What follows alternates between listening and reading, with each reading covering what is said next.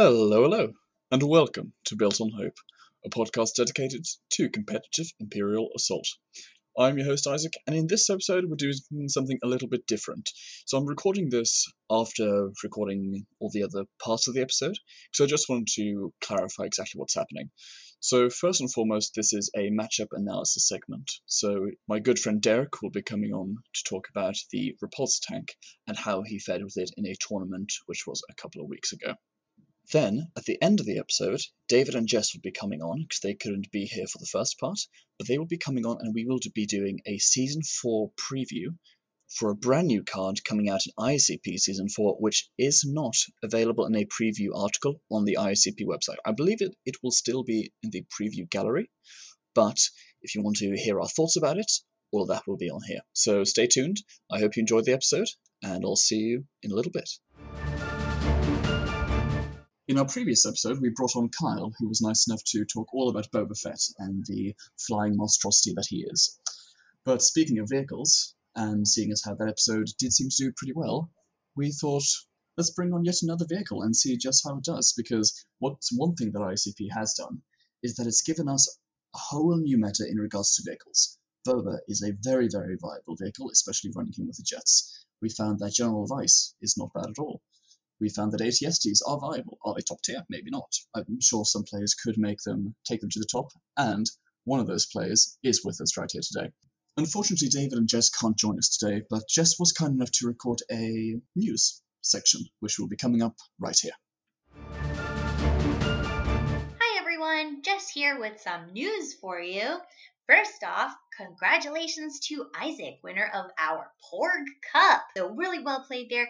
Isaac, can you tell us about what was your list that you won with? So I was running the Junk Guard list. To anyone who isn't familiar, it's been a hotly debated list. But essentially, we got the ICP Royal Guard Champion, Elite Royal Guards, the Emperor, three sets of regular officers, temporary alliance to include a Ugnaught into the list, a regular Ugnaught, in addition to extra armor, rule by fear, and Zillo technique. And essentially, the idea of the list is to use the Ugnaught to spawn a junk droid. The junk droid then moves so it's next to the Royal Guards and within three of the Royal Guard champion. And then the Emperor uses his Tempt ability to deal a damage to the junk droid, killing it. And when that figure dies, and this is a little bit of a janky combo, but I really like it. Uh, when that figure dies, both Royal Guards then become focused because they're adjacent to it, and the Royal Guard champion gets to perform his Executor ability, which is move two spaces and perform an attack. And that was the idea, and it went very, very well. All the games were great, and I really enjoyed it. If anyone out there was sad they missed the Porg Cup, Never fear, you still have one more opportunity if you want to participate in a Season 3 official event.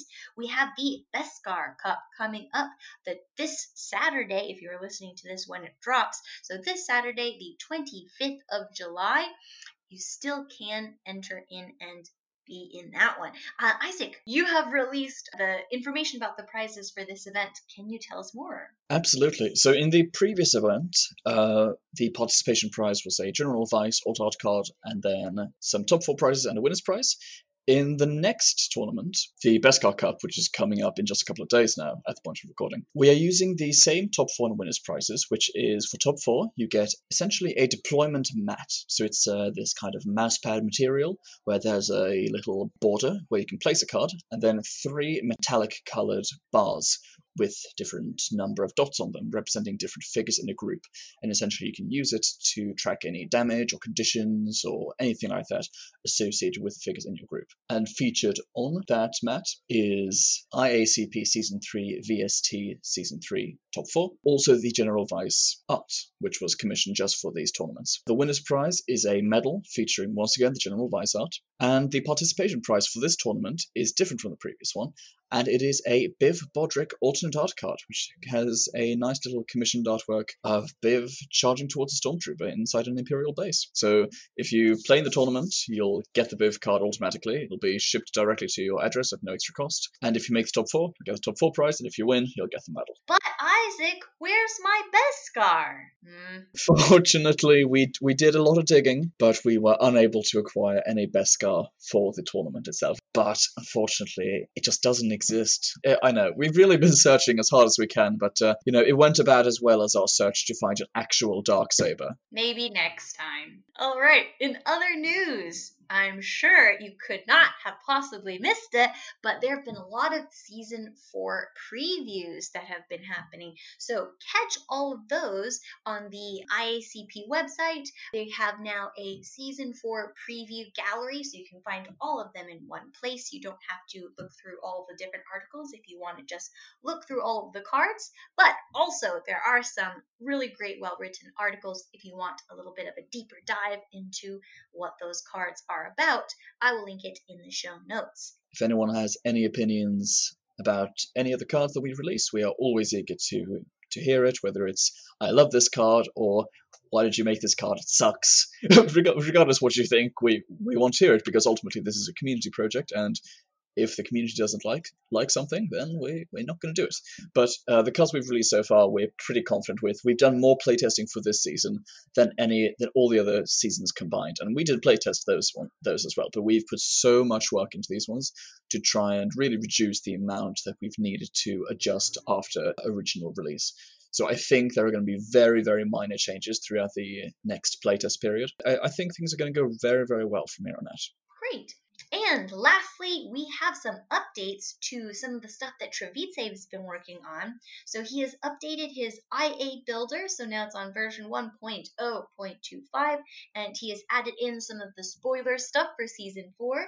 And also, there is now the ability to filter deployment cards by trait, very handy, and be able to filter command cards by restriction. So, some new features there. And he's also updated his tabletop simulator mod. And again, I will have all the links in the show notes. Okay, so that's it for news from me. So enjoy this episode. Sadly, you will not be hearing me. I will catch you at the end when we talk about a new card. Thank you very much, Jess. All right, well, I think we will just jump straight into the episode now then. And as I said, David and Jess couldn't join us today, but I am blessed to have on one of my great mates with me today. This is none other than Derek. Hello. Hello, hello, Derek. How are you? Good. How about you? I'm doing very well, thank you. So Derek did appear on the podcast a couple of months ago, I believe. I wasn't able to make that episode, which I was really disappointed about because Derek and I have we've known each other for a good couple of years and definitely become good friends as the uh, as the years have gone by. Yeah and we are both members of the ICP steering committee as well, and we have been doing quite a lot of work in there as well. And you know, without giving too much away, I think we can both say pretty certainly that season four is going to be big. Yeah, I'm looking forward to it. Yeah, we have been what we've been working so hard on all the new cards and yeah, I, I mean we've already spoiled enough on on this um, on this podcast in our previous episode with Noah and Jake, we did spoil the General Sorin figure.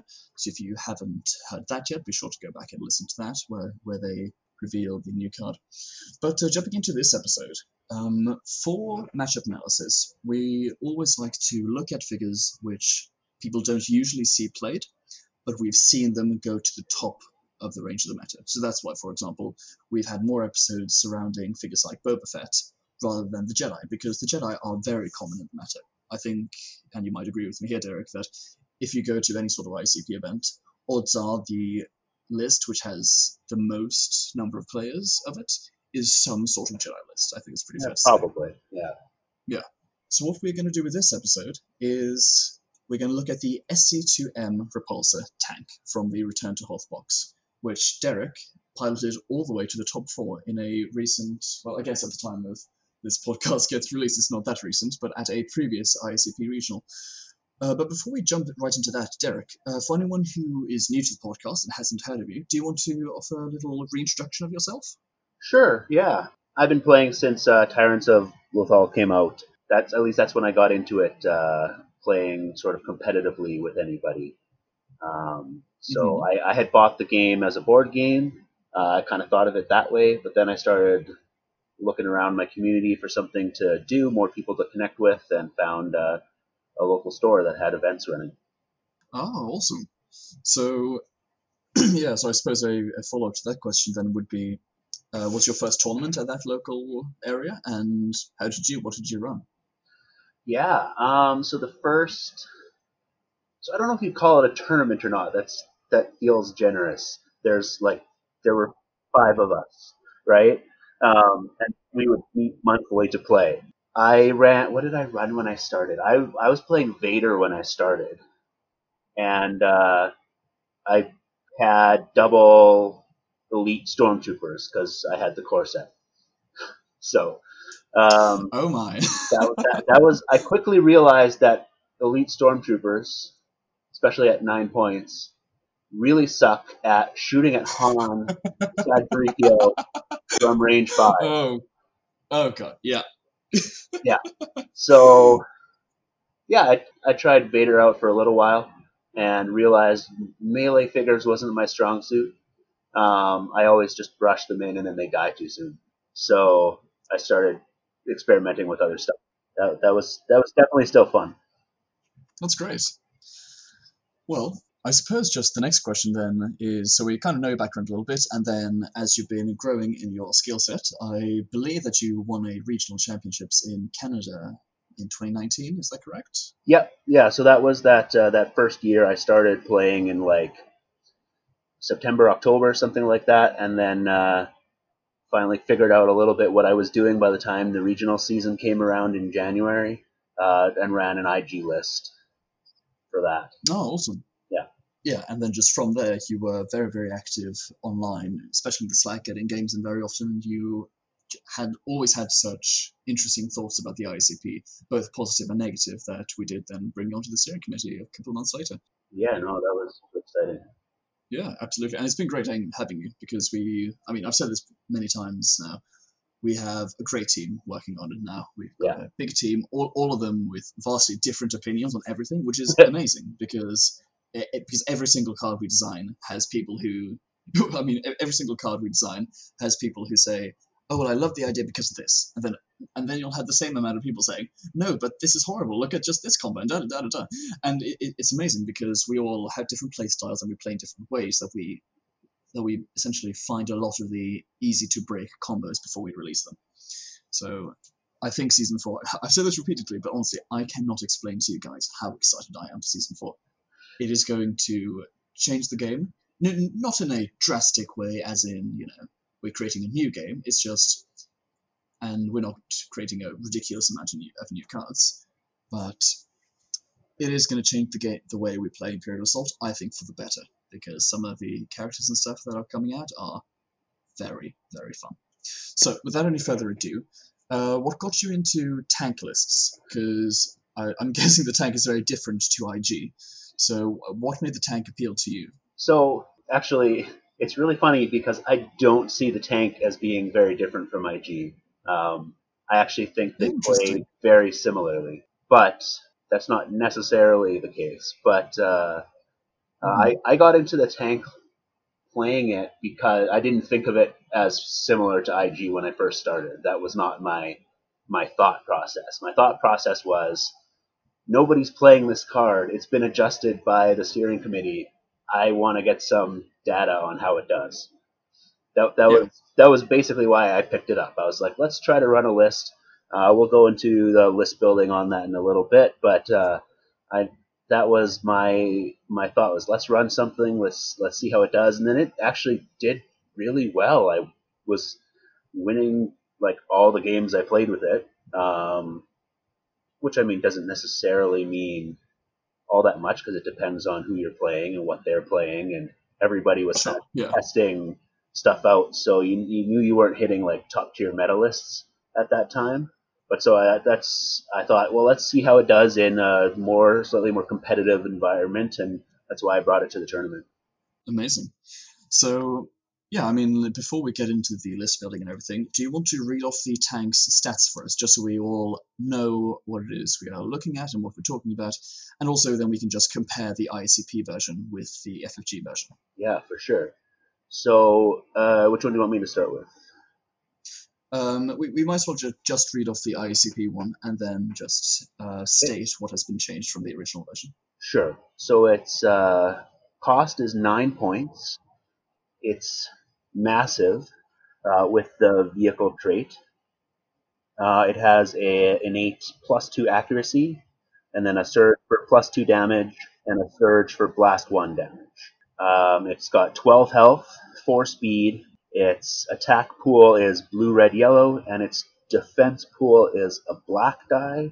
It also has an ability that's called Defensible, which says while defending, you may apply either plus one block or plus one evade to your defense results, which is definitely one of the coolest features of this, I think. Oh, for sure. Um, and then it also has uh, a special action that takes uh, two actions, and it says perform two attacks targeting the same figure. So that's the that's what the tank is like. Difference between the tank and the original FFG version, we dropped the cost from 10 down to 9, and we increased the health from 10 up to 12. Exactly. So very minor changes. Yeah, just basically the cost uh, health ratio was adjusted, which is kind of what a lot of the earlier figures need just to be playable, I feel like. Yeah, yeah, exactly. So, I mean, kind of a good rule of thumb, which uh, which I felt, um, especially when I started playing the game, is that if if you are paying X amount of points for a figure with X plus two health, then that's usually a pretty good trade-off. So, a good example there is Han for ten points with his twelve health. Great. I don't think Han would be worth ten points if he had ten health. Even you know, Han is a very very strong figure in the game, obviously Right. with his uh, modifier. But Han for 10 health would be even easier to kill because 10 health is very one-shotable. It's 10 health white die. you know that, that that's uh, that's Vader's dream. You know that's one good attack in the Force stroke and Han's dead. Whereas now you probably require two attacks in to kill Han Vader.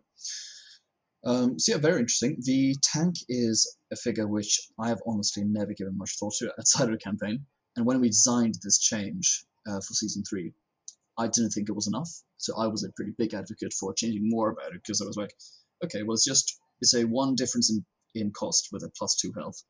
It's still more, it's cheaper, but it's also got a lot less health than the ATST. But um, before we jump into list building, why does the tank appeal to you more than for the same points you could get the ATST? So why would you grab a tank and an officer or a tank and two upgrades rather than an ATST? Hmm. So there's a couple things. I'm not a huge fan of the ATST, honestly, Mm-hmm. Because I hate the awkward ability of not being able to attack adjacent figures. That that's probably the big piece. I find that very I find it awkward. um, the other the other thing that the tank has that I realized that most of the other massive vehicles don't have is a surge for plus two damage. Yes. Um, so like the ATDP at nine points is probably actually the closer comparison in some ways than the ATST. Um, That's a good point, yeah. so like they they cost the same now, um, although if you're not running uh, uh, Imperial retrofitting with uh, with your tank, then you're not doing it right. I don't is is my personal opinion, but so that that basically becomes a ten point figure. The the ATDP has some valuable pieces like the health is higher, and uh, it has a reroll built into it and a kind of a thing. Although I find that the the two pieces of the ATDP are less less enjoyable for me. One is speed three, and the fact that we adjusted it so that it couldn't use Imperial retrofitting, which uh, I think was the right call because I've seen people pilot the ATDP very well. Uh, but uh, it's uh, yeah, I prefer a little more movement, which is uh, where I think the Imperial retrofitting makes the tank really fun because you can move eight in attack or move four and attack twice. Uh, and that's that's the other piece that I don't believe any of the other none of the other vehicles can move four spaces and attack twice. Correct. Yeah, exactly. And that was the exact reason why we excluded the ATDP from retrofitting, was because of its flexibility of being able to move three and then have assault. Yeah. And the reason we didn't think that was a problem with the tank is because Focus Fire, which is the double action to perform two attacks against the same figure, that is a lot less powerful than Assault. And we thought that, okay, so because it is so much less powerful than Assault, let's see if the tank is broken with retrofitting, which I think we'll both agree it's, it's not. No, I don't think so. It's definitely beatable. Let's put it that way. Well, let's jump then into the list building. So, what list did you run using the tank for the tournament? Yeah. Uh, so I ran for the tournament. I ran the tank. I ran the IACP Sentry droids, costed at nine. Two units of elite jet troopers, two Imperial officers. So that's six activa- activations. Then the uh, ubiquitous Zillo technique and rule by fear. Imperial retrofitting to give the tank the extra movement. And then since I was running so many droids and vehicles, I thought I would try out scavenge weaponry as an attachment. Interesting. So, so what was your thoughts on scavenge weaponry? I know you and I had a pretty long discussion after the tournament about this card. Yeah. But, uh, what, what, what, what was your original thought with the card, and what is your opinion of it, after? Hmm. So my my thought is that it's it's not bad. My my initial thought going into it was kind of like the idea of giving just a bit of extra damage. I also really like scavenge weaponry with sentry droids. Um, Yeah. it, it kind of boosts their uh, multi-fire option a little bit. So my and my thought was what was going to happen is that the tank is going to die probably the beginning of round two. So I'll use scavenge weaponry for the first couple of uh, focused fires on the tank, get a few extra damage out of it, and then pass it on to the sentries or if they're dead onto the jet troopers or something like that uh, to just kind of up my damage output throughout the whole game. Hmm. Um, what ended up happening a lot is that it was okay, it got me some extra damage. If the tank didn't die, it wasn't actually that helpful. It got maybe three, four, uh, probably not more than three damage on out of that card because you have to exhaust it. So you use it for one attack per round, basically. Yeah, it didn't. Uh, and then if you don't pass it around, it's the concept was better than the execution. Is is how I Hmm. felt. Yeah, no, that, that's definitely fair. So what I do remember we spoke about was, uh, I suppose we'll get into this when I then ask you how you would now, in case whether you would make any changes to the list. But um, what are your thoughts on targeting computer? Because uh, at least with the way I see it, I think we spoke about this. But the tank is, I'd say, really, really good for nine points plus one for retrofitting, but you're only giving away nine. Whereas if you compare scavenge weaponry to targeting computer, the very big difference is just like you said, scavenge weaponry requires you to exhaust the card on declare for you to be able to use the ability. Yeah. Whereas targeting computer, you don't need to exhaust it. It's just you get a reroll for every single attack.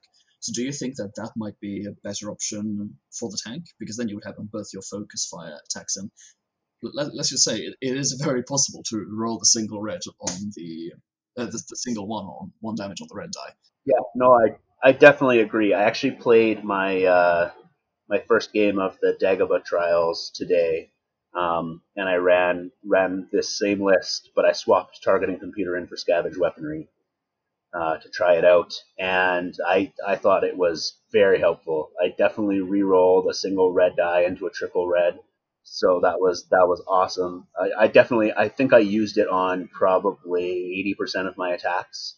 Um, Oh wow! so that was that was definitely a big deal. It was definitely worth worth the point.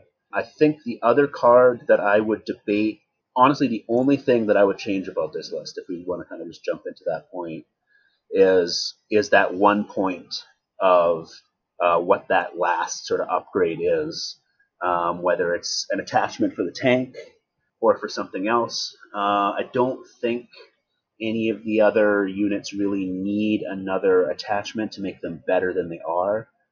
Well, I suppose technically I've been running advanced comm systems on one of the officers, but uh, I don't really think about that very much. The other option I think that would be possible would be maybe running doubt or extra armor. Those would uh, those would also have a pretty positive benefit. Two blocks on the tank to start would make it tanky, pardon the pun, or and you know give some to jet troopers or something, um, or yeah, getting rid of some focus um, might be helpful as well, and then uh, maybe tough lucking uh, someone's die to get rid of some damage or make them miss range or something like that. Um, but uh, Absolutely.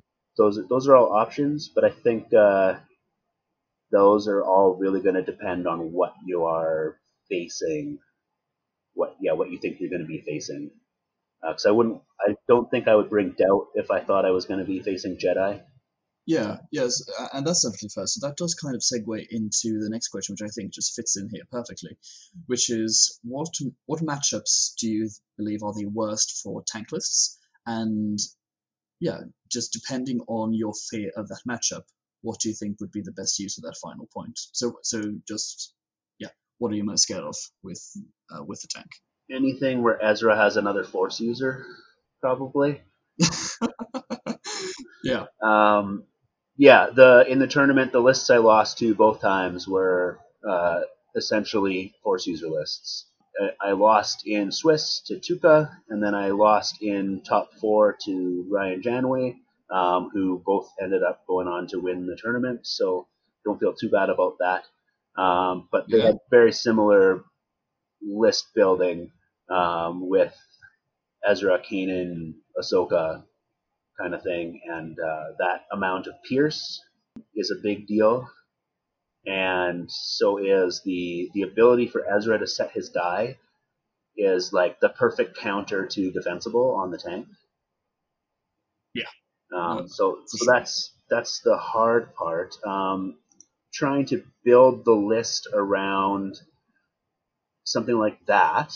Um, the the other the other thing that I think is probably the to, that I have to pay attention to in terms of lists would be something like a double Weequay list. Um, if I leave the tank sitting somewhere for uh, a Weequay activation to just come up and blast it with like all the hunter cards, I mean, like nothing stops that, right? Um, Yeah. So unless they roll really badly or something. Um, so I mean, like, but I, I, I kind of am pretty used to playing around that with any list. So the the Jedi are the ones that I'm trying to figure out. Yeah, yeah, exactly. And that obviously will be more difficult with this list, considering the fact that your IG, so to speak, is a massive figure, which means Yeah. it's a lot more difficult to hide it. Yeah, and usually uh, the Jedi that people are running is some variation on Ahsoka and Ezra, who are pretty good at hunting down just about any figure on the map, and uh, also really good at getting off a pummel, which is really feels really bad, especially when they take initiative on you. Um, Yeah. So uh, the uh, the actually the things that I do to counter that are more in my uh, command deck, I would say. Although extra armor might be a helpful card to throw in there that I've been thinking about, but I'm not, I haven't tried it out yet. So so ideally, the cards that I want to have start of round two, uh, fuel upgrade to give the extra evade, and then armed escort. So I can play Oh. armed escort with any of my figures except the officers.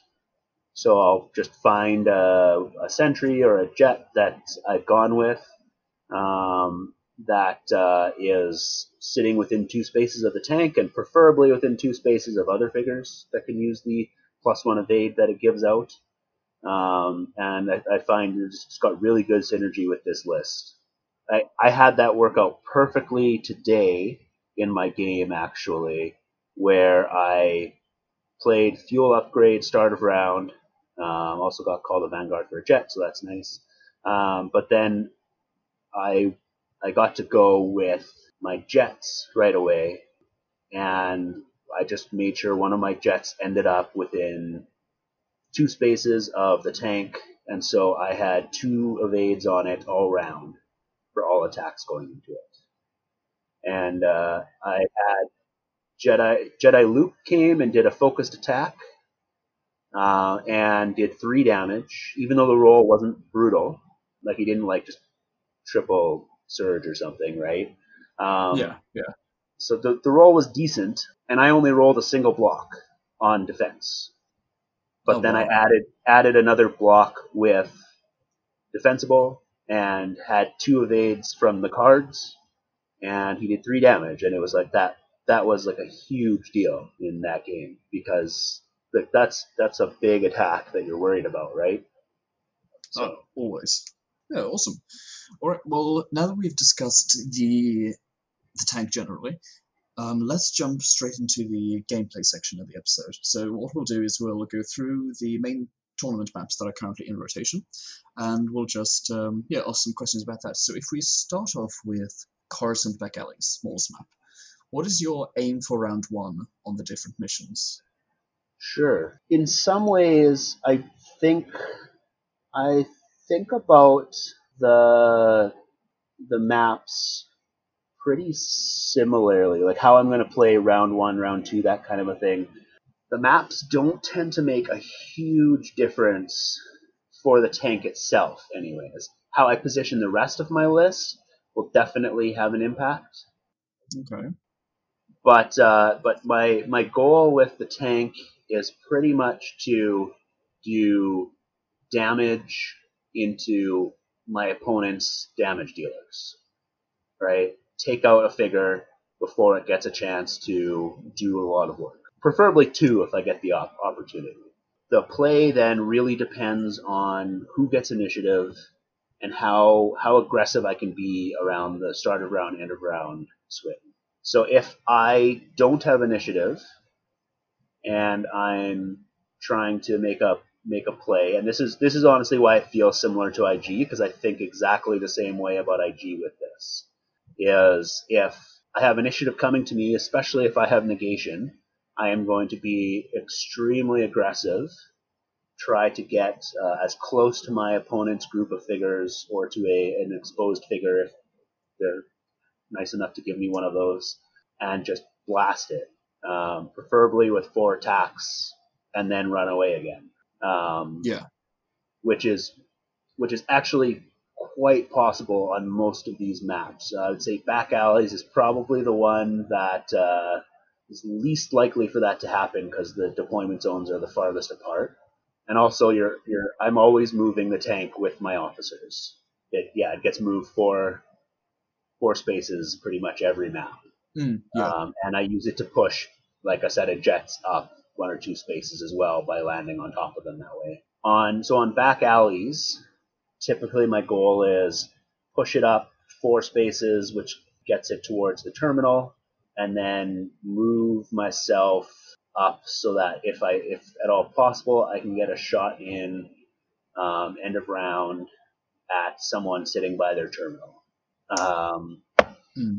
If I have initiative coming to me, um, and then I will hope that I will get that initiative, unless I'm worried about like a really big swing round one, like if someone's got uh, a multiple activation unit that I'm really worried about, like so like a double Weequay, like a Weequay list, right? Two focused hidden Weequays are gonna, if he takes, are gonna do it, or if like Ezra or something can get a pummel off based on that kind of thing, then I might might play a little more safely.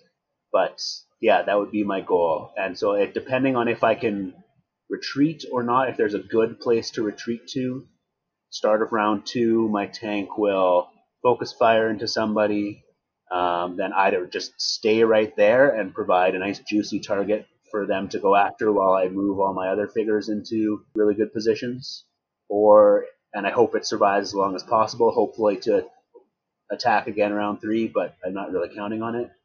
Yeah. Or for some of the other maps, more so than Coruscant, I'll try to back away to a position where I feel they have to really expose themselves to get off get off their attacks on the tank. Um, and then you can sort of attack those figures afterwards with uh, with your other units. Hmm. Yeah, no, that definitely makes sense. So, how would you describe the ideal tempo of your game being then? So Mhm. you, so essentially, from what you've said so far, you do want to try and get some really big swings off because you're able to perform two attacks in each activation. Again, similar to IG, which is an amazing point. So, how would you kind of consider your the perfect tempo for you be? Would it be a fast-paced game or a more slow, drawn-out game where you win on in the long run? So again, I guess this is where the the initiative and the type of list I'm playing against kind of makes a difference.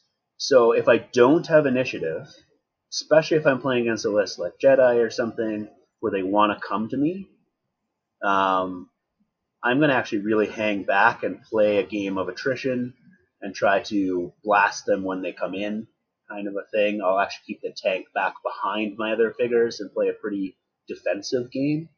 If uh, if they're running like a, a box type list or something like that where they're going to stay hidden and try to snipe, then I'm probably, especially if, uh, depending on the objectives, if I can force them to come to me, I would love that. Um, but that doesn't always happen. My list is okay at objectives because it's got a bunch of troopers, but it's not like designed for them. Although the gangster mission is amazing for uh, for my list because uh, sentries uh, multi-firing are really good at taking out two gangsters in one activation. That is a good point. The tank is, I, I would say, it's definitely the focus of the list, um, but the rest of the list is really good at cleaning up and doing all the regular things that vehicles do. So, but tempo-wise, it's usually a yeah. It, it depends on if the list is going to come to me. Then I play a very defensive kind of thing and hope to get off as many attacks with the tanks and stuff as possible, do as much damage as possible. Otherwise, it's kind of like a full on charge where you're going right in their face, blasting them as much as possible. Um, hopefully, also getting off the sort of overrun combinations and stuff like that that you get in Grenadier that you normally do with jets. Um, and then it's a Yeah. question of am I using overrun with jets or with a tank? Um, that's always a question because the tanks pr- can be pretty great if you are real are close together for doing overrun. So Yeah, for sure. And so here's actually a question about overrun that I have. So the wording on the card, does overrun state when you enter a space containing X? Or is it when you end yeah, I mean surely it's that when you enter a space containing. that's a great question. Um, that's how I've played it. Uh, yeah, when you enter a hostile figure space. Yeah. Because as written then in that case, that would make it very different to crush for the tank, because that would make it sound like you could move over a figure and then, then move back again. And they would take the overrun damage without you needing to end your movement, because obviously with a massive figure, if you end your movement in a space containing another figure, you can't move for the rest of the activation again. Yeah. it's interesting because it, Yeah. it does seem like overrun is a counter to that. Well, so it- actually, it it's not because you can move over top of figures with the tank and not end on them, right? Yeah. Um, so I've actually had a couple of times where I use the tank as like a um, a spinning top almost more than anything because I kind of had figures on all sides of it. So I'd like rotate 90 degrees, get on top of one Ah. figure, um, rotate another 90 Yeah. degrees onto another two, and then move forward onto another two, and then stop there. And so that's like six Mm. figures that have taken two damage, but they weren't clumped together in a in a group necessarily. Um, and then I still can shoot twice at somebody. That's very cool. And the other benefit then against a box list, I, I love playing this against box, box lists mostly, uh, because what you can do is when you do a move like that with the tank, um, you end up sitting on top of the box, and if you position it well, you can actually split the box so that uh, you know 3PO is not sitting beside the figure you want to attack, Yoda is not sitting beside the figure you want to attack, those kind of things um, Mhm. and it's, it it starts to break apart the defensive tricks that uh, that lists like that have. That's very cool. So, do you think you would consider Crush at all for your list, or do you think that's a little bit too janky? Uh, I thought about it, but uh, the problem is is that if you draw a crush near the end of the game, your tank's usually gone, or like they're Yeah. not sitting. There, there's not a good target for it, um, and it's the only uh, figure that can use it. Uh, so the three point card that I would swap out is Grenadier, um, which I think is really awesome, anyways. Yeah, oh, for sure. Um, and so, and I have four jets that can play it. So, and actually, my sentries yeah. can play it too. So I've got six figures that can play that. So I, in my mind, that's a better card to take for the list. If I was running a double massive figure list, I would definitely consider bringing it along. Um, but those are hard to run. They just kind of tend to get in the way of each other a lot. Yeah, yeah, I can definitely relate to that. I did run a General Weiss 2 ATST list uh, a while ago just to try it out. Yeah. It was really, really fun. I can't say it did too well. Oh, honestly, positioning wasn't actually a, as big of a problem as I thought. They just lacked the firepower to take on a, Mm. a competitive list because it's just three figures and they have good attacks, but you know they Yeah. just don't have enough really. If they had if they had assault, which I, I think they would be a little bit too good if they had assault, but if they did, then I, think it would definitely be viable, but it would require you know very careful positioning because it's a lot of massive figures. Um, it, it basically becomes a game of traffic jam.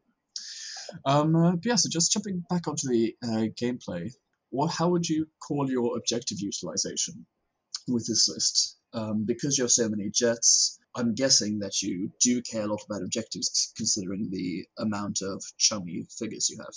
Yeah, although I tend to use my figures to focus on doing damage more than objectives. It kind of depends. So if we're looking at the gangster mission, um, I'm definitely going to go after the gangsters um, and try to take out the the middle one before my opponent can at the start um, to get that Yeah. point lead. Uh, and the sentries are great for that. And if nothing else, I can get like a multi-fire with the first sentry, uh, and then with the second one, I will, depending how much damage is left on that middle gangster, I might just shoot that one with a charge shot Hmm. or something, just to make sure that one's dead, and then Jets can finish off a wounded gangster really easily. Um, Yeah. And then the tank's free to do its work attacking figures, and then after that, it's kind of depends where the gangsters pop up. I find that's with that mission all the time. It's like what I'll attack gangsters if I don't have a better opportunity with some figures, uh, or if I'm worried about them uh, killing something off with their damage at the end of a round or something. Yeah. Uh, but that's uh, so that's that mission. With the other mission with the posters on Coruscant, I would definitely say as I'm moving jets into position, if I if I have the ability to be aggressive, I'm going to go through the center room with the jets and flip posters, um, just to just to kind of get that advantage again. Um, if I'm sitting back, I might try to run jets forward and then back to my terminal again um, to try to to still do that anyways. But I don't want to leave them exposed if I'm leaving the tank back behind. Yeah. Yep, that, that definitely makes sense. Other missions. What are the other ones that we have? Um, so those are the other ones for back alleys, but I guess we might as well just jump straight into uh, Endor Defense Station. Yeah. So looking at that map, uh, you've got the one with the fuel cells. I'll typically send a jet or two off to pick up a fuel cell at the start. Um, typically off to the the side towards the shield generator because they're really good at flying down over the like that cliff there to the shield generator and not wasting a bunch of time and exposing themselves cashing in those points.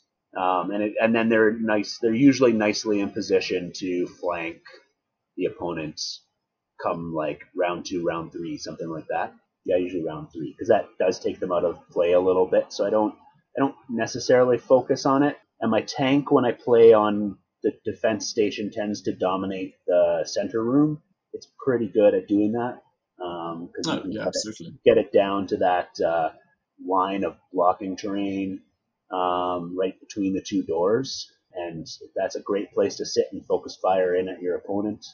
Um, or if he runs to the shield generator, then you rotate and go to the other line, kind of on the left, and shoot around that way. Which is obviously my plan for the the other mission is have the tank dominate that room. Hopefully they'll give me the six points. Uh, probably they won't if they're any good. Um, Yeah. And then uh, and then yeah, and use jets to kind of put pressure on the shield generator. Um, and I try not to give up those points because there's just a lot. Usually in round one, I'll let them get the shield generator, but position so that I can do decent damage to the figures there. So hopefully I can get uh, get a round of the shield generator later if possible. Um, but I prefer to get the barracks points, um, and if I can intimidate my opponent enough, they'll they might get that. So even if they get the shield generator and I get the barracks, I'll get a plus two lead, which is kind of which is nice, and it's just a um, psychological win if nothing else. Yeah, absolutely. Interesting. Uh, so, so I suppose still still on Endor Defense Station, just Yeah. like you said, it is a very very good map for any sort of massive figure, just because of those solid red lines there in that middle room. It's so easy for you to go up into a spot where you can see that deployment zone, they can't see you, or Yeah. you can or you can see the shield generator and they can't see you. So playing against massive figures on that map. Just you know, the, idea gives me nightmares. you know, I, I mean, unless I'm playing a melee list, in which case, obviously, you know, I'm going to move up there anyway, so it doesn't really matter. But Yeah, you know, that's going to be a really big problem for you know hunters or something like that. So that's really cool. Uh, so, what is your aim for round one on that map then? Because it is very different to Coruscant Back Alleys because it is a lot easier for you to get into position, assuming your opponent plays well. Yeah. So honestly, I will 90% of the time open my door, move my tank as close as I can with officers, and move the tank all the way down right to the middle of that room. I may, if it's the fuel cell mission, I may not move into the room, but I'm definitely going to signal that I'm going to do that because I want to, I want my opponent not to take control of that room. So if they decide to run all the way around somewhere else, I may not end up going into that room. Uh, or if they don't open their door, I may take a different tactic. I'm not sure. But I can get the tank end of round one to the door above my opponent's deployment zone, or below, I suppose, depending which way I'm going. But I prefer the top because of the terrain that's there. Yeah. You can get in really close, and I, it's a matter of am I going to sit right at their door, or am I going to sit behind the the blocking terrain line? And that's kind of where the, the initiative question is coming again.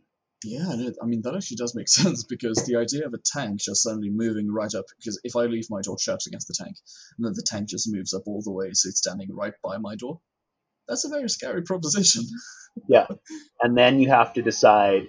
So now that the tank's sitting there, am I going to let it open the door and shoot me, and then move away, right? Because it can do that. Or am I going to open it, but then am I going to get enough attacks off, right? Um, I'm either going to open it and not attack the tank, or I'm going to open it and attack the tank and leave a figure really exposed. Yeah, yeah, exactly. I mean, it, it is you're literally stuck between a rock and a hard place. Yeah.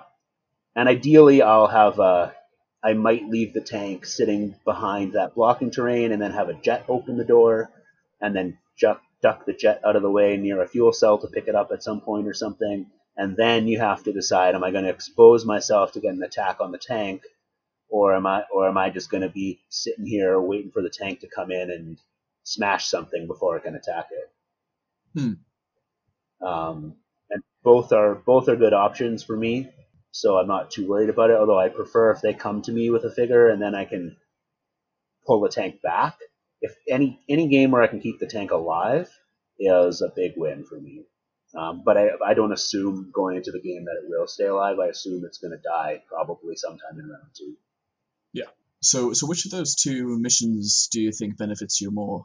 Um, I would probably think the points, uh, the control the room mission, but uh, or or do you find that the fuel cell mission is actually better? they're both pretty good. Um, picking up fuel cells tends to happen a decent amount. Um, if they decide to play the game of, uh, well, I'm not going to engage the tank while he's in the center room, then I'll just have the tank pick up fuel cells. It can get like two in a round and then be sitting there with a ton of defense, gaining four points a round um, and still have those attacks for the end game then Mm, kind of a thing. Yeah. So I, yeah, just put on pressure, make somebody come to me. The, the I like the fuel cells one, but I like the I, I feel like that center room just does that. Like just taking that room, unless my opponent has a really good way of putting pressure on me to come to them. Otherwise, that's sort of my my goal is say, can you come to me? If not, I'm going to come charging in anyways, so you might as well figure out a plan to deal with it. Yeah, yeah. Uh, alrighty, well, I think we'll just jump straight into the final map then in rotation. So this is, in some ways, this map really reminds me of Endor, with the double doors in the middle. This is where I really figured out my strategy for around uh, if the opponent is going to come to me or I'm going to come to them. The, that kind of thinking. So I got this map assigned to me with uh, when I was playing against Ryan Janway in top of uh, round in the top four cut, and I was Yeah. like, I don't normally I take the bottom of this map, um, open my door, and just dare you to come after my tank. My tank is sitting. Uh, the door is open, and then my tank gets moved up four spaces, so it's sitting where the door is or was. Um, and then it's like, if you open your door, I am going to move up and just blast you because I'll be right in your face. Um, there's almost nowhere to hide unless you're going to like stay in your deployment zone, um, which I Mhm. suppose is an option. Um, but then I was like, if I so if I do that as a strategy against uh, Ryan's Jedi list, I'm gonna I'm gonna lose because I'll get my shots off, and then he'll have the other three Jedi. Four if I you know leave Ezra or somebody alive by one, or somebody dodges with knowledge and defense or something like that, right? Uh, so then I decided, Yeah. I'm going to take the top, um, and usually when I look at that, I look at this map with the list, I think I really don't like. If you're looking at the orientation from Vassal, the top, I guess, is the blue deployment zone, and it's got that uh, impassable terrain just beside the deployment zone, and usually it's like really annoying. Um, it's hard to get around, hinders your movement a lot. What I found is with jets and a tank, I love that stuff. It's no longer it's no longer a thing that stops me, but it might stop you. Um, it protects me as I'm moving the tank forward with officers, and uh, that little square of blocking terrain that's beside the security station as well is really good at uh, providing a spot for jets to fly over. So it kind of can clump in that area, um, in that hallway just above the security station with all my figures, and that worked really well. And so with with Ryan, I actually tried to hang back in there. I didn't get. Normally, I would do a lot of like trying to get in sight of his terminal or something like that with my tank. Um, but instead, I stayed back, and I knew he wanted to come to me, so I I did I stayed out of range of al- almost all of his uh, Jedi. Um, I, I don't know if you can stay out of range of Ahsoka if somebody has Gideon. So, but like it was, yeah, it was. So I, I kind of stayed stayed back, and then after I got my attacks off, I was able to retreat my tank back into my deployment zone above that um, blocking terrain, so that it was quite difficult to get anybody up there to get it. So that was Hmm. I still ended up losing because he did a really good job in that. He's really got his positioning with Yoda down, and and the, the work that you can do with that is pretty cool. Yeah, so that that was like a super cagey, super fun game, and uh, I would say it's probably the best game I've played with the tank, even though I didn't win, because I felt like Yeah. normally when I first started playing the tank, my thought was, I'm really clumsy at moving this massive thing. I would spend probably the entire game during my opponent's activations trying to count spaces and mentally rotate the tank in my head to figure out where it could end up. Yeah. Um, so that that was probably the biggest thing is getting used to massive figure movement and how it worked, so that it wasn't uh, a mental chore Hmm. that like kind of drained you. That was the the sort of that was the biggest learning curve on this list. And so that that time I actually felt like the tank was almost elegant in like the movements that it made and stuff. Um, and that that's hard to pull off. So um, I, I felt pretty good about that game. Yeah, hundred percent. And for anyone who is interested in watching that game, um, David, Jess, and I actually did uh, offer commentary on the game while it was being live streamed.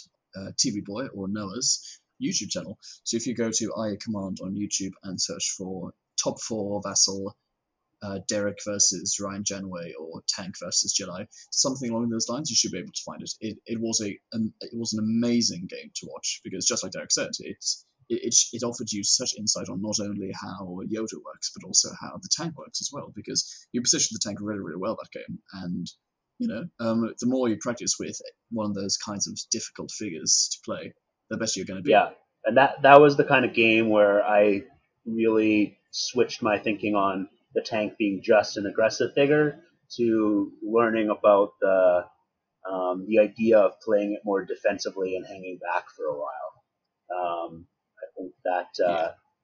yeah, that, that's that's uh, definitely part of the, the skill set is learning that. hundred percent. Um, so just to finish off uh, this the ISB headquarters Mhm. map, um, what is your objective utilization on the two missions? So obviously we've got the very very weird one, reconnaissance, which is probably a little bit awkward for a six activation list because you're six activations, aren't you? Um, yeah, um, I uh, reconnaissance actually I don't mind with this list. Although I like reconnaissance anyways. I just like that mission. Um, I think it's really cool. Fair enough. Um, I find that my play style um, is really well suited to that mission because I tend to throw a figure at your list at the end of the round, and what that and what that tends to do is then your you have one figure that's in line of sight of your opponent, one or two, and they have a whole mass of figures clumped around that you've kind of come really close to, and you're able to toss a, a cam in there and get like. Ideally, what I would do is see like five figures to your one, um, and that's Yeah. and that's a big uh, that's a big play at the start of the game. And if you pair that up with the tank taking out a figure, because I mean the tank can deploy the cam just as well as anyone else can, um, you can get uh, you can get a pretty big momentum swing that way. I find the other mission I tend to ignore the points a little bit. I guess it depends on what my which side I take. If I take the bottom, um, because I'll open the door. Um, actually, maybe not so much. Well, I'm not sure. It depends. Yeah, on the bottom, I'm almost always going to go through the door on the from the red deployment zone. Um, and so if I'm opening that door already, I'll probably send a jet or two to the security stations on the side hallway. Because why not? And it's a great place for jets to attack the terminal Yeah.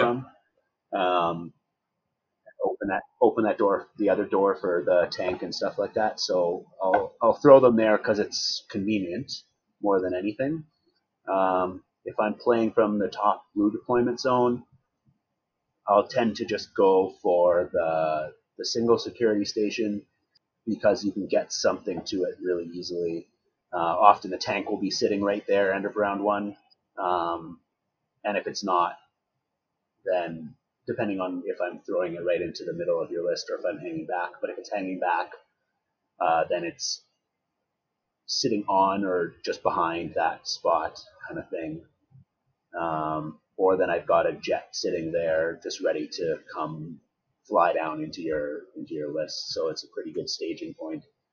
Um, so I mean, like it, I feel like they're stationed well in terms of uh, like you might just go there anyways. So I, Yeah. I tend to not think about it too much and just don't. I don't want to let my opponent gain a, a six point lead anyway. Uh, that's Hmm. that's my my objective is to if they get get a three point swing because they get two stations and I get one, or they get one station and I get none. I'm okay. I'm usually okay with that in the start of the game, and then as the game goes on, then it's uh you know in the closing game objectives become valuable and you would definitely want to think about them. But I don't I don't usually worry about them a huge amount if my opponent's got something down that hallway, because I I can always take the tank straight down the hallway and blast into somebody standing by a security station or something. Yeah, yeah, that definitely makes sense.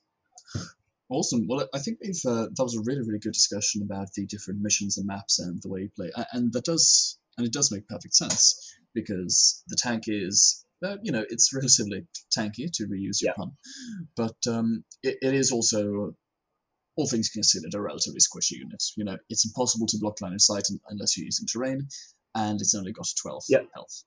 So it can it can definitely go down. Two good Yeah. Jedi attacks, three good Hunter attacks.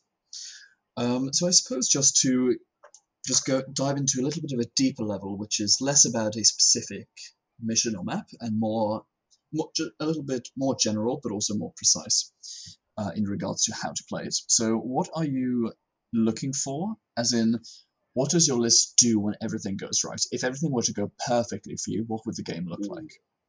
Yeah, um, some of this I will have said already, probably, but I Hmm. ideally I think it would be I keep you pinned somewhere with the intimidation of the tank, so I use my officers to kind of move it into position and have you constantly thinking, where can that tank get to with eight movement points and attack me?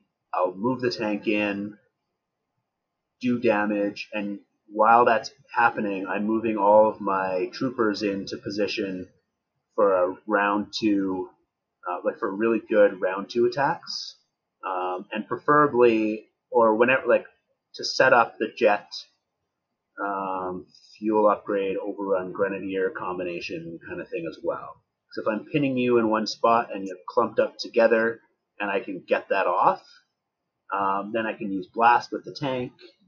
I can uh, use overrun with the tank or with the jets. Um, I'll usually have figures side by side to do multi-fire with the sentries.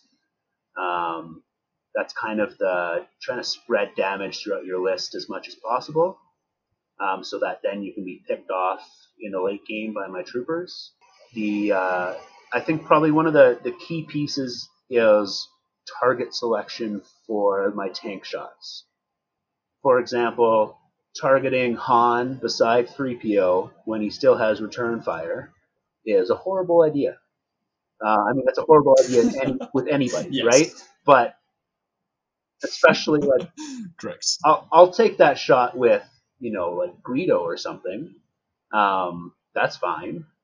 Um, because you know I'll get my parting shot anyways, or um, you'll only get four points. But if I'm going to give you those nine points, I don't want you to do it on my activation, uh, where you can shoot back and or like I Yeah. don't do damage or you dodge. I'd say probably the dodge is the biggest uh, threat for the tank because if one of one or more of my attacks doesn't do anything with the tank, then it's useless. Or not useless, but it feels like it's it doesn't get its worth, right? I ideally I want to have the tank take out two middle attackers or a queen piece um, before it dies. Um, so like uh, if I and so if you know if we use uh, Ryan's uh, uh, list as an example, I'm going to probably pick Kanan as the figure that I want to attack if I can, uh, because it's a black die, um, and Yes. because he doesn't have other defensive bonuses. Um, he's got the reroll, but typically, if someone's playing him well, so do the other figures. Um, so I Yeah. would, so I mean, like taking that out can be pretty good. Oh, and I don't have to worry about the dodge. Um, if I have element of surprise, I can use that a little bit to maybe go after some other figures. Um, I might be more risky in my uh, taking on a white die figure then. If I'm attacking a black die figure, I would love to attack a black die figure who's um, not beside 3PO or is clumped up beside other figures so I can get blast off more easily. Um, that's kind of a secondary objective with the tank, but if that's kind of the high level thinking with it is like how can I get how can I pick my target so that it's uh, um, it's going to do the most damage. So if I I was trying to do uh, in my game today, um, I chose to go after Ahsoka. He had like all white dice. I didn't have much choice. Um, but uh, my my hope was I I had done two damage earlier to 3PO with overrun. So I was hoping, oh, if I blast one with my first shot and then blast one with my second shot, I'll take out 3PO at the same time. Um, that's the kind of way I'm thinking about it. Of course, putting shooting at someone with 3PO beside a white die figure, you're very unlikely to get that surge off, especially a second surge to because then you're stuck with between choosing am I going to do plus two to the figure or am I going to blast. Um, and I would I would probably choose plus two to Ahsoka over one damage to 3PO every time, unless yeah. I'm already killing Ahsoka. So yeah, I find that's kind of and that's that's one of the things where I think targeting computer is really good. If you're if you're going after a white die figure, you'll you'll hit a lot of evades and you'll have useless sur- surges, and then you can try to re-roll for the extra damage. That's uh, that's helpful. Yeah, I mean, especially considering the swinginess of the yellow die, you could have anything from a singular yeah. surge or singular damage to two surges to sample exactly. damage. Um, yeah, so there's usually something to, to reroll or to get your. The other piece is the range. I feel much more comfortable taking like a range five shot with the tank with targeting computer because um, minimum range is four. Um, and you really only have the one, like the blue die gives you accuracy. Personally, I don't count on yeah. a yellow die giving me accuracy. My assumption is it's going to give me zero every time. Um, yeah, I mean, unless you do have your reroll, then I think you can pretty safely assume that you're going to get three. Yeah, exactly. Dice. Exactly. That yeah, that that makes a big difference. So, hmm. or if you can, or if you have them focused, that's really helpful. Yeah, we, we are definitely going to get back to that yeah. later. yeah, so that's the uh, that's kind of my my my goal is to initially it's get the tank to get its points worth. The problem is because um, I know your next question is what do you do when everything goes wrong? Is when you run the tank in, you do almost no damage, and then your opponent takes you out before you're able to do anything else. you don't necessarily lose the game. Yeah, exactly. I, I, think our game was a great example of that. Actually, um, I came in, I did okay damage with my first attack into something in your list. No, yeah, because I think you were attacking the royal guard, and with my static evade and my plus one block token and a black die, it, there's not much damage you can do even if you max roll. Exactly right. So like yeah, like I did like four damage or something to it, hmm. which is which is fine as an attack, right? but then I was going to want to do another two attacks to do another eight yeah. damage to it, or something like that, right? But uh, yeah, take initiative will then you have to really pay attention to that. Uh, make sure you're not throwing yourself into that position where you're like risking your tank for nothing. So that that's kind of where the cautious and defensive style play comes in. If I'm wanting to try to balance between everything going perfectly and everything going completely against me, is don't just charge in the tank every turn round one. Um, mm. That's that's my instinct is to do that, um, and I'd say the the skill that even in my first like the regional that I won in my first year playing, um, the the reason that I won is because I learned the lesson of hey, if you throw your hunters out into the middle of the map and take a big shot and kill something, yeah, they'll die too. So it's finding yeah. finding the right time to do that. That's kind of like what that's what IG does, and he's kind of my go-to figure if I'm gonna what I, what I used to go to for competitive play was IG. Um, and so I, I, use a lot of that same strategy. Yeah, and I think that that is very wise. And I do, and I, I honestly do consider the biggest thing which differentiates the top tier players from the more middle of the road players is the just innate ability to always know that you know, as my quote goes, when in doubt, stay conservative. The amount of games that quote has won me, because I, you know, I've had I've had some luck my first couple of games, and then I'm yep. I, am now on to the final round of Swiss, And if I if I win this one, I'm going to get into the cut. If I lose, I might not get into cut into the cut. And because my dice have been rolling pretty well so far, I'm I'm, I'm feeling good. I always have to stop, remind myself, if I'm not sure what I'm going to do, stay conservative, stay back, be careful. And it, it, it wins you games. And I think that that is the biggest thing. Once you learn that, it, it takes your gameplay to a whole nother level. Yeah, yeah. I, I learned that lesson from DT. Um, yeah. Because he, he just mercilessly picked me apart in one of my Vassal games against him, where he just I like threw out a figure and took a shot, and then he killed it. Then I threw out a figure and he took a sh- and then killed it. And then uh, the only points I got that game were the two points he paid me when Hondo shot. oh my god! Yeah. Yep. I, I, I, I was destroyed.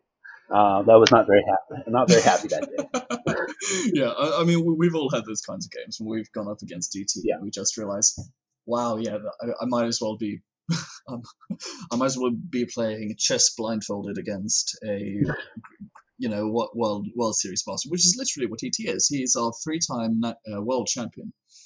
Yeah, yeah. Very well deserved. He is a ridiculously amazing player. It's a shame he's not with us anymore. in the game, of course. Nothing's happened to him. Yeah, yeah, yeah. I'm like, you know something I don't. yeah, exactly. Uh, um, all right. Um, so I suppose just the final question in that in that sphere is, how do you balance your play between? Um, because obviously you can't always assume that everything is going to go your way, and if you always assume that the worst case scenario is going to happen to you every single time, you, you just stay in your deployment zone and do nothing all game. And neither of those t- strategies are going to work. So, how would you balance uh, the two different things you just said into one one coherent play style with the tank, which is the most likely to win? So, you're still trying to make sure that as many things as possible go right, while you're minimizing the amount of things that can go wrong. Probably what I what what I would do would be it would be based on target selection of who I'm going to attack with the tank. So if I can mitigate it by getting the perfect target, great. Yeah. Um, so a lot of the times it's like, let's go with even if, like, if I can attack a black die figure, that's going to be better for me. in the end. Even if I don't kill that figure, but I put a ton of damage into him so I can get him with something easily later, then that's a win. But sometimes that's not an option, right? Uh, so then it's like don't don't let the the perfect rule you out of taking the good shot. So Mm. if you have a shot lined up, it would be like if I can move three, attack this white die figure, and then move one into cover, which is hard to do with the tank. That doesn't always happen. Yeah. Um, but if that's an option, then I would go for, I might go for that shot over um, the shot with uh, with the perfect target. Um, at the same time, I have to recognize that uh, I have I have to weigh. I'm, I'm basically weighing the cost of exposing the tank to taking the, the shot against the target that makes the most sense for the for the dice pools. Um, so that Like really this. depends on when figures have activated, which ones still have to go, uh, where we are, and like who's going to get initiative, things like that. And I'd say the probably one one of the things that I have to I find making a tough decision on is when I'm when I'm doing my end of round, start of round swing.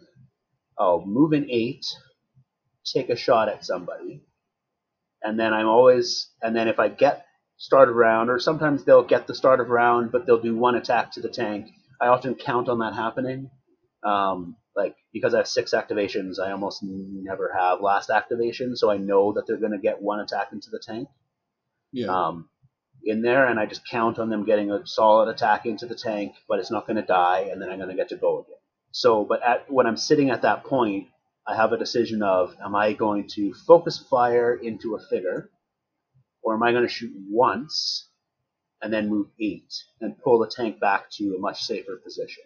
And that depends on you know the map and the setup. Like sometimes there's nowhere to pull back to, and so you might as well just stay there in their face and and blast them, and the, then the tank is basically cover uh, for Yeah. your other figures until it dies. But if there is a good option to retreat to, that might be the better choice. Um, especially if you don't have a really good target. Like it would suck to take a second attack and have it be dodged and have given up all of your positioning advantage that you would have by pulling the tank back. So like that that might be the case. Is I'll, I'll try to calculate what's the worst case scenario on this attack, um, and does that balance out putting the tank in a in a position because that's at the start of your activation you have to choose basically if you're going to shoot the same figure twice with focus fire uh, and move four, or you're going to decide if you're going to shoot once and move eight, or you're going to decide if you're going to not move at all, but use uh, retrofitting to do assault and shoot two different targets. Those are those are the multifaceted decisions that comes down to the tank, and usually that's happening round two or round three if it's been a slower game, like a slower tempo game, um, where you're kind of like the first thing you're doing is you're using your tank and getting as much worth out of it, and then either escaping or or just like pounding into them and staying right there so that you're in their face.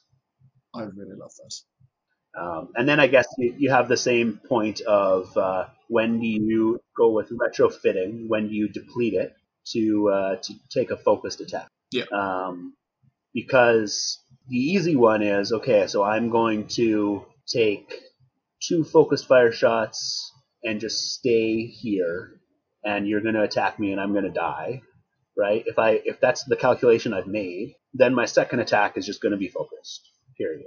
Because why? Like like yeah. If I'm going to die, I'm not going to use that focus later, anyways, right? Yeah, exactly. And you won't have the opportunity to move, and there's no real point in you getting the assault ability because you're performing two attacks anyway. Yeah. The hard part is if you're going to retreat with the tank. So you can exhaust the card, gain the four movement points, and then you can deplete the card, take a focused attack, and move eight. Yeah. That's good, right? That's a good move if you think when you your tank is going to die that round anyways because they're going to follow you in and kill it and expose their figures in doing so. Um, yeah. But if they don't do that, now you have a tank that doesn't have retrofitting anymore, and you've pulled it back out of the action. Yeah. So that's that's one of the the tougher decisions, and I'm not. Yeah, depends on your opponent. Everything. Yeah, exactly, and that does make things a little bit tricky. Um, so before we jump into just the final section, which is all about your advice for newer players who want to give the gorgeous tank uh, a try. Um, so on the previous Built on Hope episode, we spoiled the General Sorin figure. To anyone who hasn't listened to that to that episode yet, I'd recommend going back and giving it a listen, and you can hear our brief discussion about the card as well. But uh, for anyone who hasn't heard of it, the change that was made is that Sorin has kept all of his abilities and stats and everything, but his cost has been reduced from 8 to 5. I mean, Sorin was designed together with the tank um, back when FFG made him. So he is supposed to be doing those sorts of buffs. So do you think that the tank is going to go up in uh, viability? Because I think still think that the tank is very viable, and your performance at the tournament proved as much. But do you think that the addition of Sorin is going to make the tank even more of a meta stable piece? Uh, oh, and basically, just what do you think Sorin's impact on the tank is going to be? Yeah, um, I'm not sure if how much of a staple massive figures will be in the meta period. People tend to avoid them because of the ungainly movement part of it. I know I've avoided figures for that exact reason in the past. Um, not because I didn't think they had, like they didn't have a good stat line or anything like that, but because I, I just found it exhausting playing that at a tournament. Terro is a really good example of that. Um, gotcha. Yeah. Terro wasn't a, a, large figure. I would bring him in so many imperialists. But yeah, uh, yeah um, General Sorin, when you bring him down to five, I've uh, I've played a list when we were playtesting that as uh, committee members uh, with him. I don't remember if that was against you or not. Um, uh, don't think I've played against him yet, so probably not. Okay, so what I found was it worked really well. um, basically, when you focus fire with him, if there's not extra evades around, anyways, um, instead of blasting, what you're doing is focusing your tank with uh, Sorin's Surge. And then your next time, because you're focused, you're pretty likely to be able to focus him again. So you just kind of keep this cycle of your tank is focused for every shot, which is pretty awesome. that is very awesome. Yeah, I mean you're you're bringing a, a figure that's worth five points to do that, but it it definitely feels worth it, especially if you have other figures that can use it. Sentry droids, for example, love that extra plus one because they often have an extra surge or two kicking around. Um, Yeah. Same with jets, actually, although the jets usually aren't in range of General Sorin when they're shooting. And the other thing that can be pretty fun is uh, getting off a stun with the tank. Yes. Um, If your goal is to retreat with the tank, stunning a melee figure or a figure that's going to have to move out can be a big difference. Well, at least till they play Price of Glory or Heart of Freedom or something, uh, and Yeah. ruin ruin your plans. But um, that's fine. That's what that card's for. Yeah. Yeah. Um, but uh, or if they have Yoda in your list and you totally forget about Yoda's ability to with, uh, negative conditions, that's what actually that's what happened when I used stun uh, in that playtest game. Uh, Oh. I was like, yeah, I'm gonna stun uh, Ezra or something, and and and focus the tank and do plus two damage. This is awesome. I got so many surges here, and then it was like, okay, now I'm gonna go with Ezra, and Yoda's gonna clear that stun, and I'm going to move in, and uh, oh yeah, now your tank's dead. yep, and he probably played a pummel as well, so he recovered four damage from that as well. Exactly right. Yeah. Oh god. Well, as we all know, Ezra sucks and is the worst. Yeah. Exactly. Amazing. Yeah, um, I'm honestly really excited for Sorin. Empire's gonna get a lot of new toys in the next uh, season, which I mean, you know, I used to be a predominantly rebel rebel player. You know, I ran Han Rangers nonstop, and I still run it in regards to standard meta whenever I play that. But uh, in ICP, I've really been enjoying the Empire, and I can't wait to play more Imperialists once uh, when season four gets released because there's a lot of stuff in there. Yeah. it's uh, it's gonna be good. I, think you're, Yeah. you're all gonna like it a lot. All right, so the final section of the episode that we're just gonna touch on briefly before we head on out is the advice for newer players. So the list you currently described at the beginning, are there any changes you would make to make it more beginner friendly at all, or do you think it's or do you think it's pretty easy to pilot for a beginner?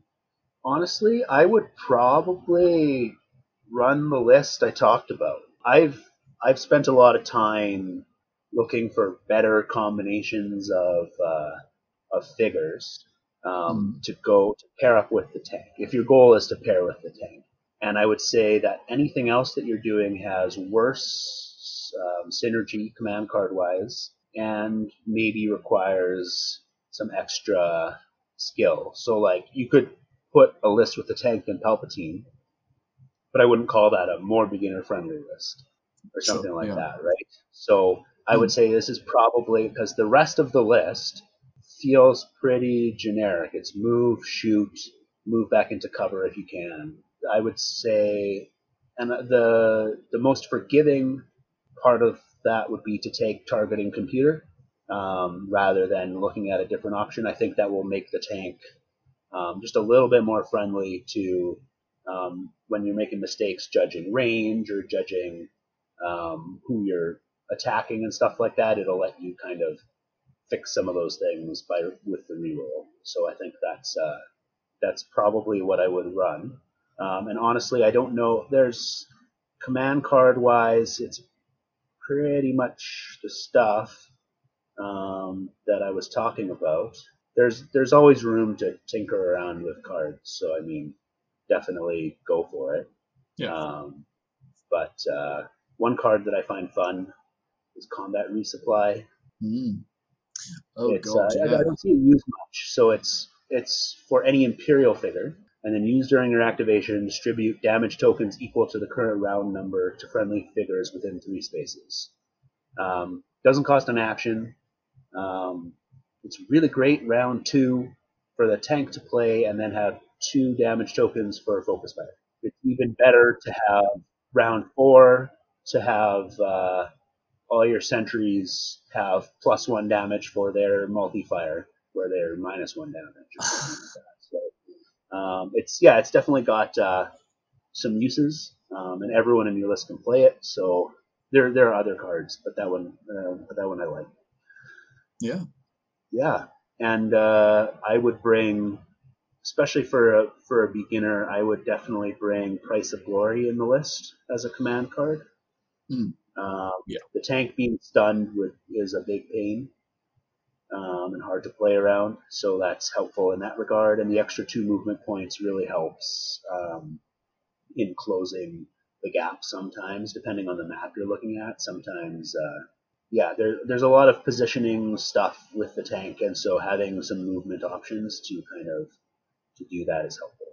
Yeah, that definitely makes sense. If somebody wanted some kind of list that was something simpler because they didn't want to just jump right into doing the tank they wanted to they wanted to run this list at some point but they wanted to kind of like if they haven't played a bunch of empire or something like that i would suggest just picking some kind of trooper list learning to use jet troopers um, because they're kind of the core of this list anyways build build a list that you're more comfortable with. Don't run a massive figure, but run two officers, two jet troopers, and insert anything. Uh, Thrawn, maybe Vader, maybe some other troopers, um, some more standard um, Imperial list, and just learn what the jets do with Overrun, with Grenadier, with their flyby ability, um, with mobile right? Um, if you're not used to playing mobile, that definitely changes how you look at maps. If you're not Yeah. used to vehicles, those command cards definitely change um, the calculation of when you might attack or not. There's a whole kind of learning curve on when do I use overrun and when do I attack, thing, things like that. Um, so that's uh, for for new people. That would that would be another starting point is get comfortable using the jets and being good with them because that's your that's your end game and that's how you win games is really how you play with your jets and that's uh, standard in the meta but if that's new to you that's something to to kind of take some time to polish up to Great point. Yeah, I, I think that basically wraps up everything. Thank you very much, Derek, for coming on. It's been it's been great to have you on and talk all about the tank because it's been a figure which I, I've never really thought about. Um, even back in no. you know, you know, yeah, I, I mean, even in campaign, it's always been that just that little bit of, eh, you know, it's it, it's all right. But and like I said, I wasn't, I, I didn't think that the season three change was enough. But um, after your performance, the community didn't seem to agree, and you definitely changed my my opinion on it as well after your performance. And we saw, I, can't remember the percentage with which it was passed it in the season three voting, but it was definitely approved with. It was one of the highest voted cards, I believe, in season three, which is just Yeah. amazing to see.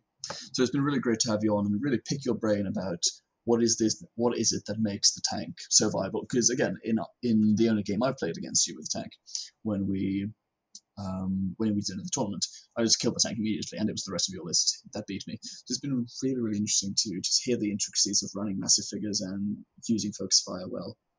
Yeah. Yeah, I guess one thing I didn't talk about much on this, I've talked about it uh, on the stream of the game where I played against Ryan, where I talked about defensible and its its flexibility, Oh, Um, yes. and pairing that with Zillo, right? I mean, Zillo's good on anything Imperial, um, and definitely makes a huge difference for the tank, keeping it alive.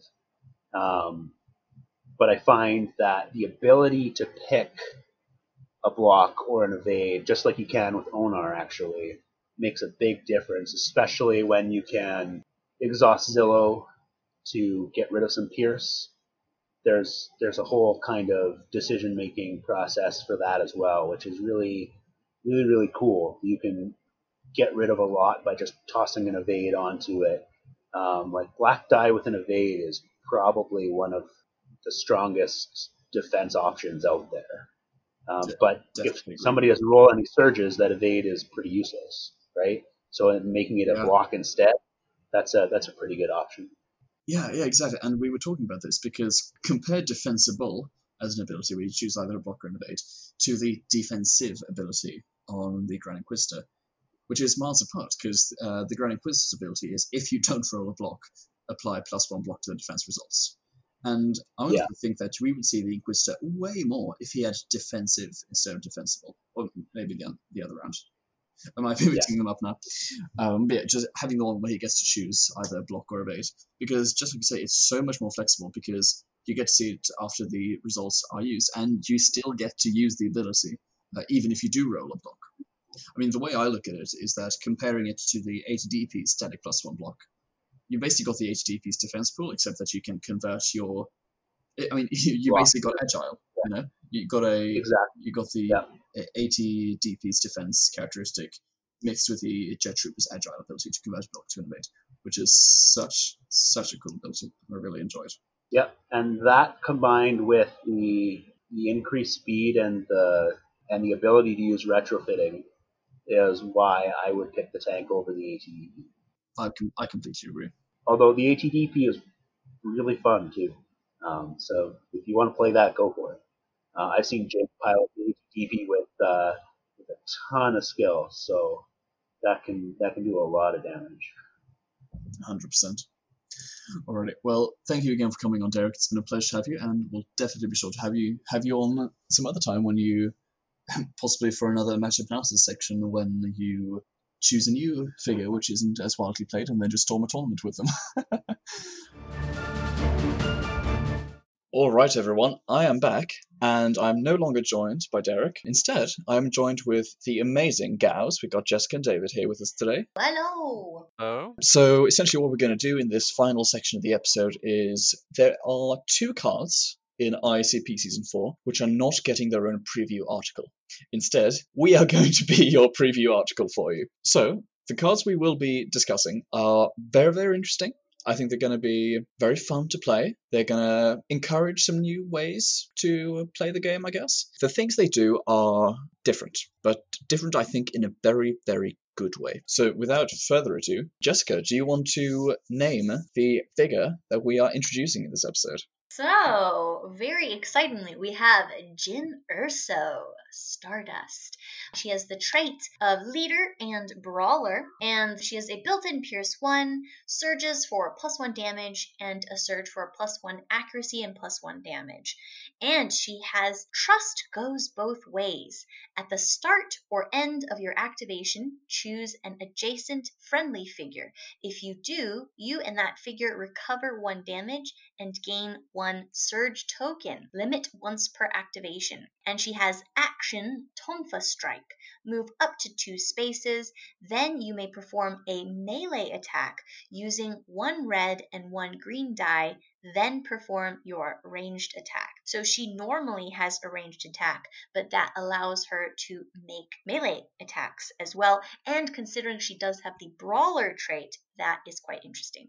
So her normal ranged attack is blue green. She has 12 health, 4 speed, white die defense, and is 7 points. So, what I do find very interesting about Jyn, first and foremost, the Tonfa Strike. It's just amazing in the fact that you're able to move two spaces and perform two attacks uh, one melee and one ranged. And what's interesting here is that, unlike the campaign version of Close and Personal, this does not force you to perform your ranged attack against the same target. So you could move up to one figure who's almost dead, use your Tonfa Strike, and hopefully kill them, and then shoot someone who's five spaces away, which I think is very, very cool. she seems quite strong. Those two attacks are, are no joke, and I have noticed that a lot of figures have been getting Pierce 1. So, because she's got two attacks, she gets two free Pierce during her activation, and I guess she'll probably have two Surge tokens. So, she's realistically going to use both of those Surges and Pierce away. You know, most single die defenses, right? That is very scary. It is, it is.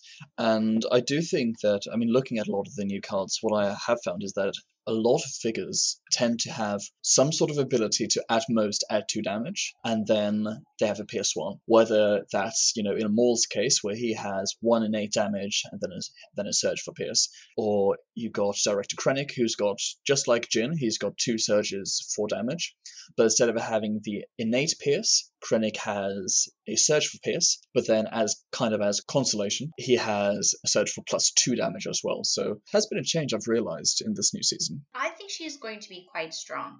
So you have that kind of flexibility of using a ranged attack and possibly a melee attack. And because of the brawler trait, there's a lot of command cards that are possible that she can use for the Tonfa strike. Now, if she doesn't actually get up into melee range, though, she's not going to be as effective because with the just two dice attack without a focus, uh, the Pierce one is still good, but I mean, blue green just a normal attack is not so strong, but it does have that flexibility. So if you can't quite get up into range to do the Tonfa strike, you can still use your ranged attack normally. I would argue that that's actually quite a strong attack. Blue green with an extra surge and a pierce one. I forgot about the extra surge. Yeah, that's true, actually. Exactly. I, I I wouldn't call it bad at all. And in addition, a very interesting thing about Tonfa Strike is that she doesn't have to get into melee range to use the Tonfa Strike ability. Basically, what it gives her is that before she performs a range attack, she gets to move two spaces for free. Oh, snap! So you don't even have to use the melee attack to get. Oh, dang. Okay, yeah. Exactly. Which essentially means that even if you use her as a longer ranged figure, which I wouldn't recommend just because she is a brawler, you really want to capitalize on her traits. But even if you can't really get her into position, then you could form a move, gain your four move points, spend one movement point to move a space, form Tonfa Strike to move two more spaces, and then form your shot because you can't perform your melee attack, and then use your remaining three movement points to run back in from where you come from. And speed six is insanely powerful. Yes. Even Mhm. without the extra attack, just the ability to move six and attack Mhm. is incredibly powerful. So the only other figures that have speed 6 are Boba Fett and the Nexus. And the Nexus, they are a 2x2 deployment figure, which means that they, they kind of need the 6 speed to do anything because they are just so- so clunky with their size. And Boba Fett, who is insanely fast, but he spends a lot of movement points to perform his other abilities, such as the whipcord and the flamethrower ability. So right here, having a figure being able to move six and perform a and perform two attacks, that's very, very powerful. Yeah, and for only seven points, I think it's very reasonable. Like, it, it definitely, the efficiency I'm feeling is quite high here. And I like how the leader trait as well goes with her trust goes both ways. That they, they it seems thematic that, you know, because she's a leader, she gives these bonuses to adjacent figures. And I think that does allow her to play slightly differently than just, let's say, a hunter who kind of you might leave out on their own or tuck them away somewhere you know safe and just pop out she wants to kind of be in there with melee and be up there with some other figures possibly some other brawlers for synergy so that could be pretty cool Exactly. So obviously, recover one damage and gain surge power token. It's I think it's easy to say that's not the most obvious thing you would give a figure. Recovering one damage and getting a surge power token aren't really abilities which are very widely seen. So, are there any specific figures that you guys think this ability would work very, very well with? Are there any figures we know who easily suffer a little bit of damage and would need more surges? I think uh, Vinto would love extra surges. Oh, yes. I mean, the the thing though is that recover one and and gain one surge goes on both figures, right? So she's actually effectively generating four things every round, Correct. which is a lot. I mean, no matter what things they are, it's gonna be good, right? mm-hmm. You compare that to the to the poor Clawdite who has to roll a bunch of dice and then generates you zero things. That's that's very strong. Yeah. May the Clawdite rest in peace. But yeah, so I honestly really, really like her. She is a very interesting figure, and I think she's going to work her way into a lot of lists because she isn't this obvious figure. When when you look at her, you kind of get unfixed Farina vibes, where you just kind of think, yeah, well, no, nothing here looks too special. It's just another 7.12 health melee figure. But when you really dive deeper and you try and read behind the lines and just see, okay, so her going up in a Jedi list would actually work insanely well because Jedi love extras. I mean, Diala would love an extra surge, especially with um, the knowledge and defense card. Jedi would love Surge Power tokens, and Jedi would love being able to recover even more, especially now when the kind of Jedi box play style around Yoda has become so popular. I mean, in my finals game in the Pol Cup, I had a game against Kyle Bossum who was running boxing up around Yoda, and it's, it's painful. And then being able to heal those figures as well is brutal my first impressions are that she seems quite strong, and um, I'm looking forward to seeing how she gets used and uh, seeing how that plays out. I agree. All right, and the second card is actually our podcast namesake, built on hope. Oh, what? Indeedly did. By Jyn Erso. So it says, use during your activation to reveal the top three cards of your command deck. Place one of them into your hand and the others on the bottom of your command deck in any order. When this card is discarded from your command deck, redraw it. It's a one point card. I think it, it is really interesting. If I were running Jyn, I definitely would be playing it. It, it almost feels like a version of planning or something like that. Mm-hmm. Yeah. And she is a leader, so she can still play planning. Well, you notice this doesn't actually take an action. Ah, you're right. I hadn't noticed that. Yeah, so it's it's definitely really interesting. The one point I think right now hurts a little bit because the command cards are so good.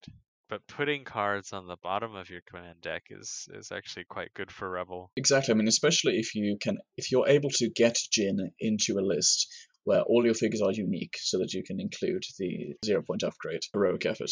Then suddenly you're, you're gonna cycle through your deck pretty quickly, especially if you have a fair amount of card draw slash cycling. Maybe you're running her in a Jedi list with Yoda, or maybe you're running her in just a different list, but you have got R2 there with you. So I definitely could see some interesting plays with this with this card. It does something very unique in the fact that when this card is discarded from your command deck, redraw it which suddenly means that any list with Jyn is just going to be that little bit safer against strain lists because you you just know that you can a little more reliably take those discards because if you discard built on hope, you're going to redraw it. And that's also going to be an interesting dynamic with Thrawn as well, because if Thrawn sees that his enemies are built on hope, there's not much he can do about it, because if he tells you to discard the card, you're just going to redraw it. So you might as well just leave it back on top to reduce your card draw slightly. Uh, I think it's a very interesting card. The fact that you have to place two on the bottom of your deck, I mean, it's not amazing for one point, let's be honest. But at the same time, being able to take one of the top three cards of your command deck into your hand without needing to spend an action, that is a lot of power. And I yeah, don't think that should be underestimated. Also, something that I think is very important to note here is the wording. Use during your activation to reveal the top three cards. Not look at, reveal that means that you show your that you give your opponent a lot of information as well. That is a really good point. But you don't have to show your opponent which ones you're putting on the bottom of your deck and which ones you're taking. Correct. okay, that's which is really cool. You throw you show the three cards to them. Now the mind games are really going to run around. Um, I do also think that this is interesting in that it makes her a little bit weaker in hunter lists, which I see no problem with. I think it's completely fine to reduce her value in hunters because you wouldn't really want to run a card where, if you are unlucky enough to draw Assassinate, Tools, and Heighten for those three cards, you have to put two of those on the bottom. That would be a bit of a shame. But in other non hunter, or even if you just have very few hunter cards, I think this card could do very interesting things. And also, it's got arguably the best name out of all Imperial Assault command cards. Arguably, yes. I like the design of this because it has a lot of interesting things that it does and also it's that just that bit where you're like ooh it's good but it's not like an instant include. You have a think about do you include it Exactly. And that does go to show kind of the different things that we've seen come out of season four. We have some things which are going to be an absolute auto include if you run that figure, such as the Dark Saber on Maul. I don't really think you can run Maul without the Dark Saber when you just compare how good it is. Again, I still don't think it's going to break him. We've done so much playtesting, and this card has probably seen 10 different iterations over the playtest. And we think this one is pretty well balanced, but it is going to be very powerful. Uh, but you wouldn't really run Maul without the Dark Saber. But then contrast that with the Clan of Two attachment. That's completely a choice. You do not have to run Clan of Two in your Guardian lists.